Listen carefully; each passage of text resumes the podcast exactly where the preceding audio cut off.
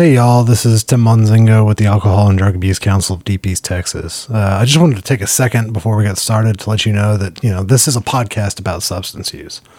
Sometimes you're going to hear us talk about things that are tough and uncomfortable, and really our overall goal is just to help people be healthier and happier.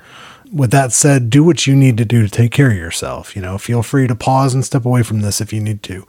Uh, the episode is going to be right here when you get back, and it's most important for you to just take care of yourself. Thanks a lot. Whether it's alcohol, tobacco, legal or illegal drugs, it's a fact that people from all walks of life struggle with substance use problems. That's a fact that we're going to explore here on Give, Get, and Grow, a podcast by the Alcohol and Drug Abuse Council of Deep East Texas. Uh, in this show, I'm going to talk to people who've seen the effects of substance use and recovery firsthand. They've seen heartbreak and tragedy, but they've also seen that it doesn't have to end like that. Uh, this show is going to be about stories of addiction and despair, as well as recovery and hope from the people who give, get, and grow in recovery every single day. Uh, I'm Tim Monzingo, and I'm the Public Relations Coordinator at the Region 5 Prevention and Resource Center here in Lufkin in beautiful Deep East, Texas. Thanks for joining us.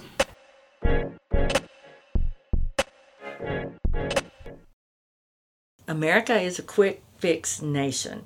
If it's Friday night and we're bored, let's go get wasted. If it's Saturday and we're having a barbecue, let's get drunk. If we're going to the lake, we got to take a cooler of beer. You want to have sex? Let's get some ecstasy. This is Linda, a longtime Lufkin resident and counselor with the Alcohol and Drug Abuse Council, who's been in recovery for more than two decades. My name is Linda Few James. I am a licensed chemical dependency counselor, but I'm also an addict in recovery. I was not someone who should have wound up in addiction. I grew up in a good family. I have three brothers. I have military, 47 years military on my side of the family. I have brothers with master's degrees, one with a PhD. I did not use drugs at an early age. I knew about them, but you know, when I was born, you really got in a lot of trouble for doing things that your parents told you not to do. I was a little older when I made that choice to step into that world. All that's really just a way of saying that Linda doesn't fit the stereotypical idea of who would develop a substance use disorder. But, as we've heard before, and as we'll hear again, the idea of a stereotypical substance user just isn't accurate. Despite that background, despite that good, strong family and the military service, Linda still found herself in a situation in her life that put her at risk. I was going through a really bad time in my life, something, a life changing experience. And someone said, Hey, why don't you try this? And I thought, Well, I said, Do you have to use a needle? Because I would never. Eh, no, you, man, you just smoke it, you know? So I was like, Okay. I, can, I'm, I just started smoking cigarettes like a month or two before this. I thought I can smoke a cigarette, I can smoke this. So, not having any knowledge of, of addiction, it began. When Linda's substance use disorder began, there wasn't a lot of education or information out there for people about how addiction started and, and the challenges that it would pose and the health risks and what it did to people's brains. There are still a lot of misconceptions to this day about those topics. People do not believe addiction is real. They think they're just bad people. They made a lot of mistakes and they don't know how to change or they they have no self uh, what's the word I'm looking for? They're not able to control themselves. Addiction is a very real brain chemistry disease. You take that first drink, that first drug, never is it a thought that I'm going to cross that line. The progressive nature of addiction, the, the way it creeps into your life slowly over time, is part of what makes it so challenging to deal with. You're not an addict the first time you use. Um, most of the time, it's not the second time. For many people, that progression can take years. And for some people, it only takes a few months. For some people, it can only take a few weeks. And many people will cross that line and they never meant to. I didn't know that addiction was real. And they quickly, over a, a few months and then a few years, it began to be more and more and more. And so I found myself enmeshed in this world that I had never been a part of. And it was exciting. Everybody had fun. Yeah, it was great. I managed a job, I managed a home, I managed many things for several years. But slowly it was deteriorating everything else in my life my family, my work ethics, my financial well being, my ability to even function on a daily basis. Like many people with substance use disorders, Linda's addiction eventually ended in arrest and jail time.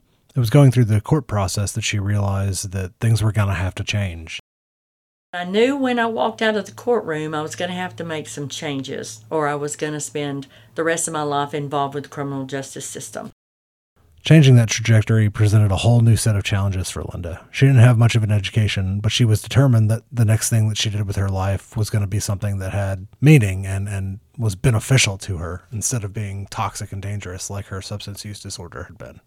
I had an eighth grade education. I got my GED in Rusk State Hospital substance abuse unit and I decided I needed a job. So I went out to Angelina College by happenstance, Linda ended up speaking with the person who was over the entire recovery and substance use program at Angelina College. Um, that's who pushed her towards becoming a counselor. Linda completed her program, worked for Burke for a while, and then eventually came to work at the Alcohol and Drug Abuse Council of Deep East, Texas. Linda's own substance use experience and her work as a counselor with Burke and then with ADAC has reinforced what she's come to understand and what she hopes other people will come to understand through hearing about her experiences and her story the misconceptions are that most people just don't make it. Most people are not able to pull themselves out of it.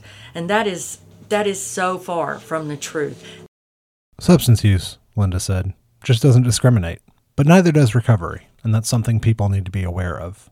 You never know who's in recovery. You never know who's in their addiction. It may be your grocery store clerk. It could be your bank manager. It could be the person you bought a new car from addiction crosses all borders and boundaries. Uh, if I spoke from a professional point, I could say one in every three people is affected in their family by substance use, dependence, and addiction. It, it crosses racial, it crosses uh, physical boundaries. It crosses age. It crosses male, female. It crosses everything. It's not socioeconomic. It's not about poor or wealthy. Uh, it crosses all of those boundaries. Recovery does also. Recovery brings about happiness, well being, the ability to maintain a job, the ability to maintain your personal well being recovery is like a, it's like sun shining in on the darkest gloomiest rainiest most horrible day you can ever imagine. You know how many people i've worked with who who get better and they, they find recovery and they tell me wow i never knew i could be so happy. I never knew i could feel like this. I thought drugs made me feel good but i feel so much better. We started off this episode with a clip of Linda talking about how America is a quick fix nation, how we reach for something that's easy to mask or cover up the problem instead of actually fixing the problem. But it seems like in Linda's experience that maybe there's some recovery going on for that issue that we have as a country too. And America is shifting, I think, to healthy. I mean, you see more people walking, you see them running, riding bikes. We're doing all kinds of things. It's all about health. Linda said the first step in getting healthier is to find out where the issue is. The first thing you're going to do when that old clunker in your yard won't start is look at what the problem might be, right? And if you don't know, you're going to ask somebody who does know. If you ever find yourself questioning what's going on in your life, seek help. Education is a key. If we don't know how to put, I don't know, a starter on our car, we're going to go ask somebody how to put a starter on the car. If there is a problem, ask somebody. How do I find out about this? If you or someone you know needs help with a substance use issue or concern, or even if you just want some more information, you can always call the Alcohol and Drug Abuse Council at 1 800 445 8562. This podcast is a production of the Alcohol and Drug Abuse Council of East Texas and the Region 5 Prevention Resource Center. We work in Angelina, Hardin, Houston, Jasper, Jefferson, Nacogdoches, Newton, Orange, Polk, Sabine, San Augustine, San Jacinto, Shelby, Trinity, and Tyler counties, where we provide prevention, intervention, and treatment services. The Prevention Resource Center has a ton of good information about the region available as part of its mission. You can find it at adacdet.org slash prc5. That's adacdet.org slash prc5. Big thanks to our guests for sharing a little bit of their story with us today, and a big thanks to all y'all for listening. Be sure to subscribe so you can keep up with the new episodes as they come out. You can keep up with ADAC on Facebook at facebook.com slash ADACDET and on Instagram where we're at ADAC underscore DET. Our intro music is called Beat 10 and our exit music is Little Bits by the Johnny Dodds Trio. We found both songs for free at the openmusicarchive.org. Thanks for joining us. Be safe out there and take care of yourself. We'll see you next time.